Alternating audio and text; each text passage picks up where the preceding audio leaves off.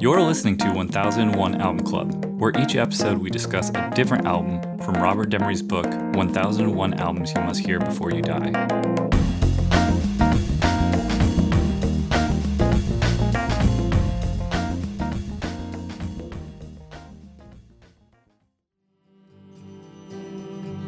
Seeded elsewhere, planted in the garden fair, grow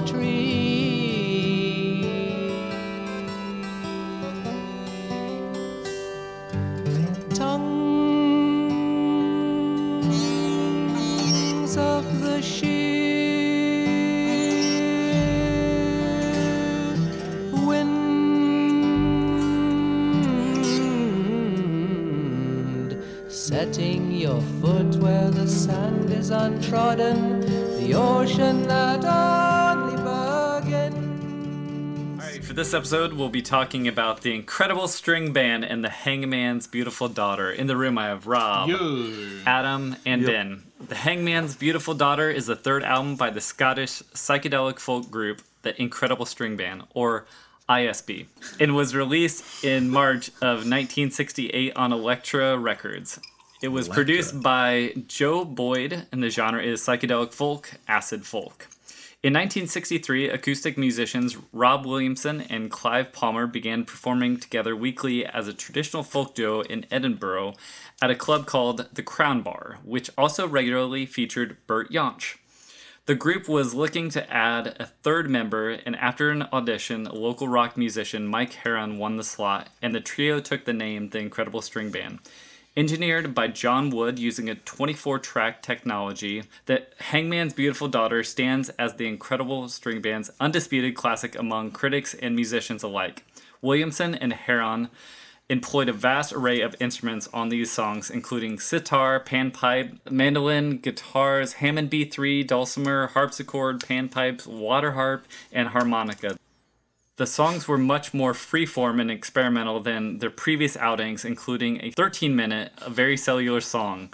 It is considered the most ambitious, focused, and brilliantly executed record in the ISB catalog.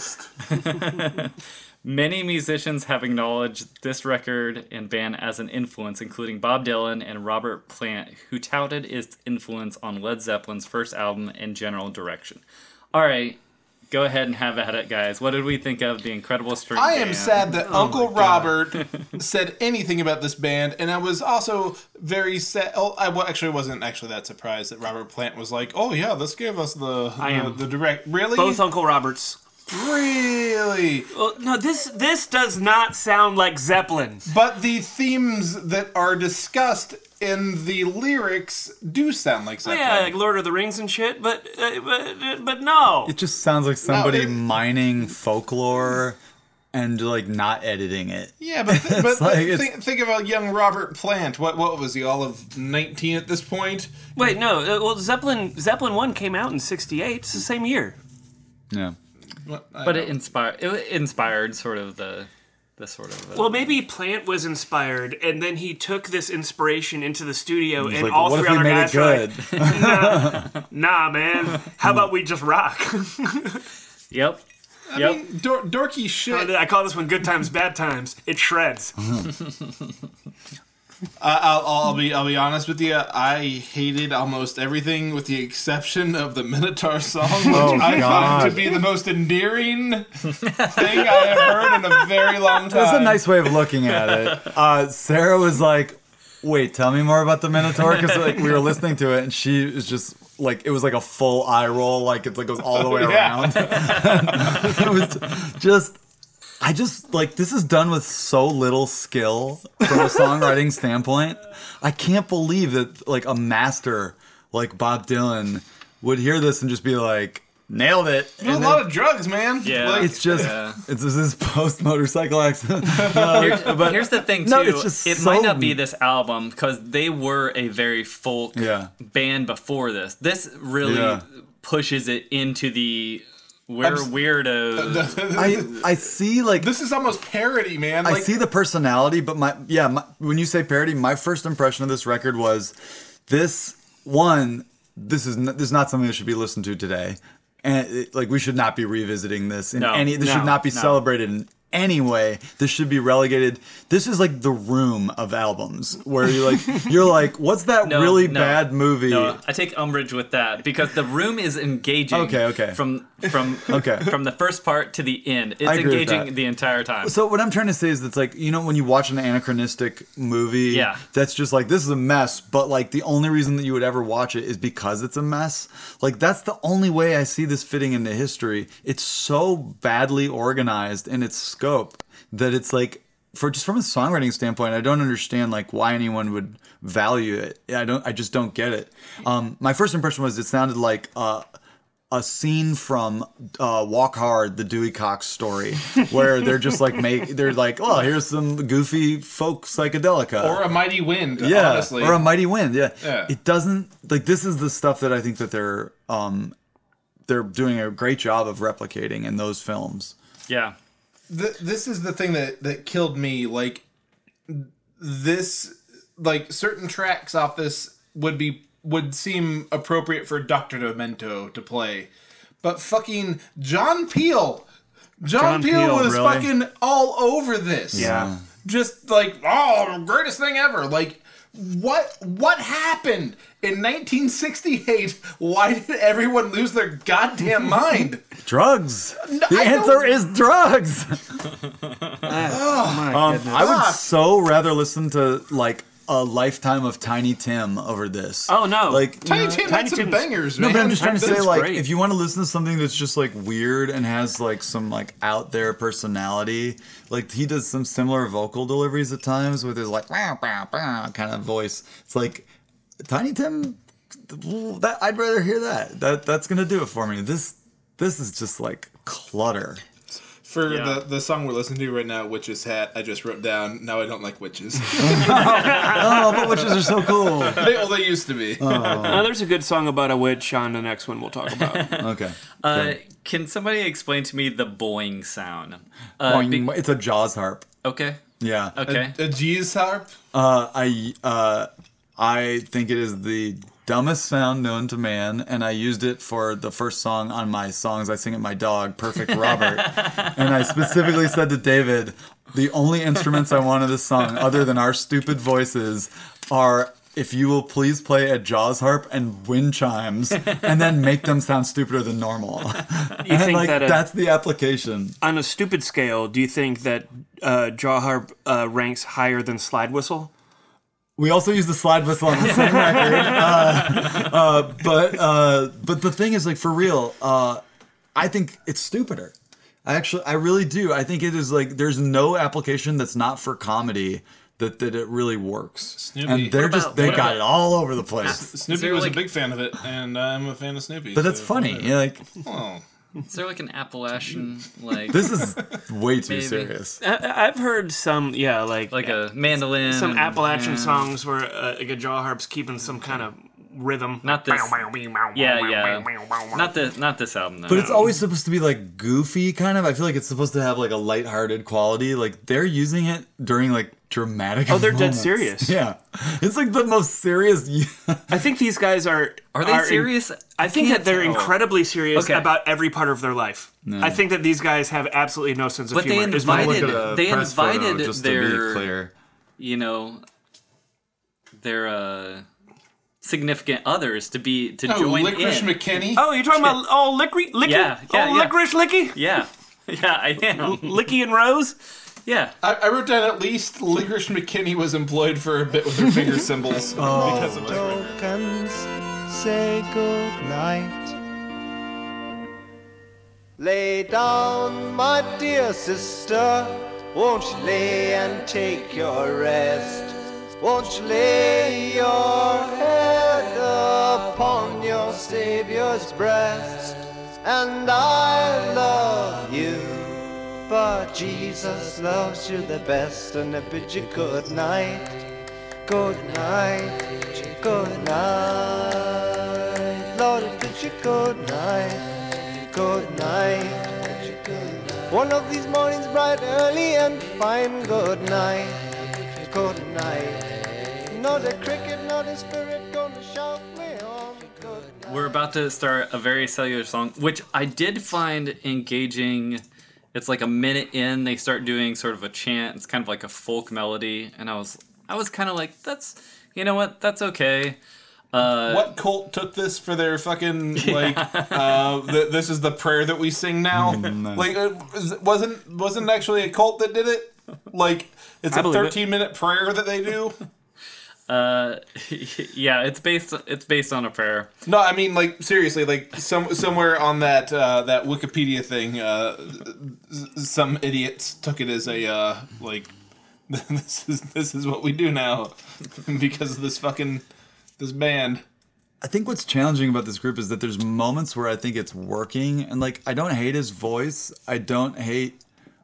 I like some of the like classic sounding melodies. It's just that You hear like a melody? I mean, sometimes I'm not saying specifically the song that we're hearing right now, but I'm just saying there are there are moments where I, I can hear it working a little bit, but this record is like 75% cutting room floor. It's just they needed like I mean, obviously they were they did fine on their own, but like for me to understand this record, it needed uh, the touch of somebody who cares about it. Like, and it just feels really just f- f- all just messy. Yeah. Is this that that we're listening to right now? Is this what you're talking about? Yes. This is fine. Yes, Yeah. it is. I believe the amoeba section. I'm. I'm Oh, I'm the having- amoeba I'm- section. I'm having a hard time. Uh, it was adopted as a closing prayer uh, by yoga students during the 1960s. Yeah. But so much, so much of this record, I would say like eighty percent of this record is like like like I, I don't know if you guys like Have ever gone to a hippie's house and them yeah not yeah hot dragged out? at someone's house. like uh my mom grew up Catholic, and like for like holidays when I was like visiting my grandparents, we'd go to like a mass or something, and there'd always be like a guy, and he would just be like saying like a, a like a prayer or a chant or something. But he'd say it mm-hmm. in all these notes, and the notes didn't really have any relation to each other. But he just knew that okay, every word needs to be a different note. Yep. He's like, okay, I got this. That's- I've got these Catholic words, Church. That's and every single one, experience. I thought every single one of these words, I guarantee will be a different note. That's this guy's like songwriting style. He's like, he's like, okay, I wrote a little poem. Now I'm just going to sing every word in a different note, Yeah. with no regard for what. in a scale. I mean, it's still I mean, sor- maybe. sort of. Who knows? Uh, also, I'm very disappointed this Cellular song is actually just three songs, right? Can we just acknowledge these are just different songs? Yeah. I mean, it's not a 13 minute song. I Yeah. I get very angry when bands say, "Oh yeah, this is just one song." No, It's not. it's really not.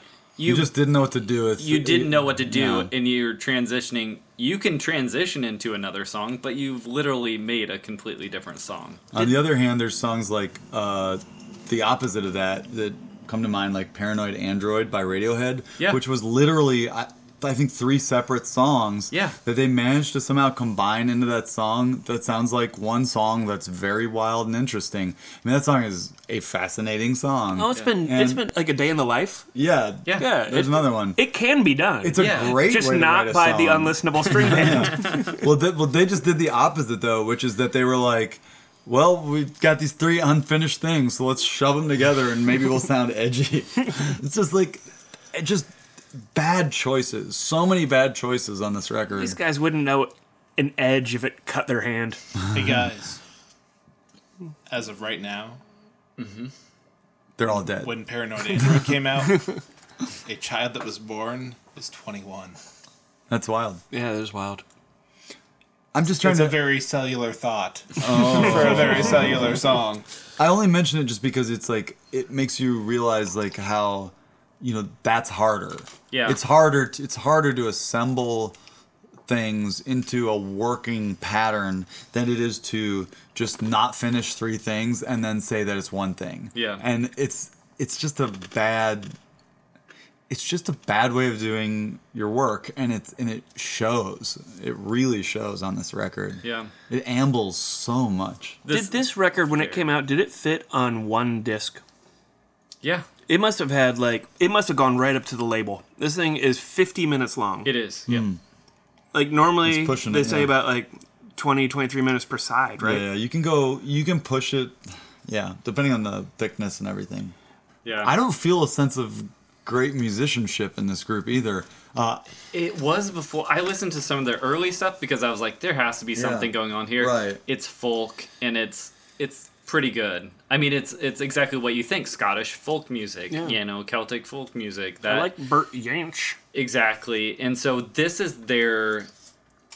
I think this is only in the book because it uh, sort of is that point where they're getting more into the weirdness of psychedelic folk. Like a year and a half too late. uh, somebody from the books describes the album as a potent seed of current world music movement. You know, something that's like pushing that more, but it's really just bad. I, this I think sounds- it's just, this sounds just like the- sloppy and like- uninspired. you're at a small town farmers market and there's a bunch of like 20 year old stone guys wearing like ponchos and like just like s- s- wearing some other culture's garb and this is the music they're playing like this is this is the stuff that when you see it it makes you just sigh Yeah. I would like to go on record and say you can rack up as many obscure world instruments as you want on the same record, and it's not gonna make it good. it doesn't make it's you like, Ravi oh, Shankar like, oh shit, our record's bad, but what if we added a didgeridoo? oh, it's still bad. Shit, let's add some finger cymbals. Oh, it's still bad. Oh, I know a guy's got a bouzouki. oh shit, there's still bad songs. I can't believe it. hammer dulcimer? What else we need to do to make these songs better? I guess. Oh fuck! Ah, who knows how to play oboe? yeah Uh, i feel you So I have one one more question about this. Uh, how do you guys feel about the acid folk slash weird folk revival in the early 2000s that came out? Like Devendra Banhart. Yep, and That's a- Animal Collective, I and ignored it. all those all I- those bands. I, I actively ignored it and I played songs that were good. so fuck all that shit. And fuck you if you were into it. Because it was Wow. act it was it was bad then. It was bad way back what do you then. think ben I like songs and I like melodies, and uh, That is a bold bold I know, position, and, sir. and I, I, I stand behind it. and you know, like, like I don't dislike this album because it's folk. I don't dislike this album because it's psychedelic folk. I like Tyrannosaurus Rex. I like Donovan. I dislike this album because it's bad. It is mm-hmm. poorly done. And they tried to cover up feels their lazy. they tried to cover up their laziness and their shit songwriting just by it's two per it's two people and they have a 24 channel recorder. And it doesn't make it any better. you know what I say to that? Ween had four tracks, and they were Yes. two people. Yes. and it was awesome. Yes. This record cannot be fixed by more tracks and more instruments. It can be fixed by writing a fucking song, asshole. That's my take on that. for the to answer your question about the 2000s yeah s- that's i remember when that was all happening because i was i was playing a lot of concerts and like, people were talking about devendra banhart and like animal collective and everything and uh, you know i would i'd listen to it and it, and it just did not click for me i i thought i, I guess the word i if i don't mean to be like shitty but i just thought the word was totally pretentious and and, and i just didn't think it really worked and um I don't know if I still feel that way. I haven't listened to those things in a long time. I haven't checked them out in a long time. But um but I think the thing about making pretentious music, which I'm completely okay with. I I like a lot of pretentious music. You just got to be really good. You just got to be really Mm-hmm. You good be at it. back it up. Like I, I want I want, you know, Jarvis Cocker doing pulp. I want uh, you know, Bob Dylan is pretentious as fuck. Radiohead's but like he's pretentious. but he's so good at writing. Radiohead is pretentious. We mentioned them earlier. You know, just you just gotta sell it. And um, you know, I think uh, this is one of those cases where there's not a lot of selling going on. Yeah. There's a lot of uh, repackaging and uh, you know they're trying they're trying to sell us something, but they're they're not salesmen. yeah. They're I not ju- barely musicians. yeah. I would just like to mention it's it's nearing the end of our episode and we're on song number 4, guys. Yeah. This is song number four. We've we've been on song number four like for the last like three or four conversation points. yeah, maybe a hundred years has passed. I don't know. Uh, When I go outside, will the Statue of Liberty be buried in sand? I, I did stop writing after song number seven because I was I I What'd you have there? Yeah, I, I basically it might be the worst song that I've heard up till this point doing this podcast. Wow. The one that's just The water song? and they just play water for you know I think it's like two minutes at the end. It's some Oh, but, tang but it's shit got a right really there. clever title. called the water song. They couldn't even be bothered to come up with a song title. Have you ever heard the uh, the Cornelius album? Of the water? Point? Yeah. Yeah, there is a very very good use of water. Oh yeah. I'm not saying and it that- no, be. what, what, what I'm saying is that is an example of like, oh, what a cool concept. Here's the thing, and what these two Scottish humans did uh, was was not that, and it was. it What was about bad. like Handel's water music, where he like made painstaking efforts to write an entire piece with many instruments arranged to simulate what he thought the musical equivalent of water was. You know, it's just it's like this lacks so much effort. Sings it through. Oh, wizard of changes, teach me the lesson of flowing.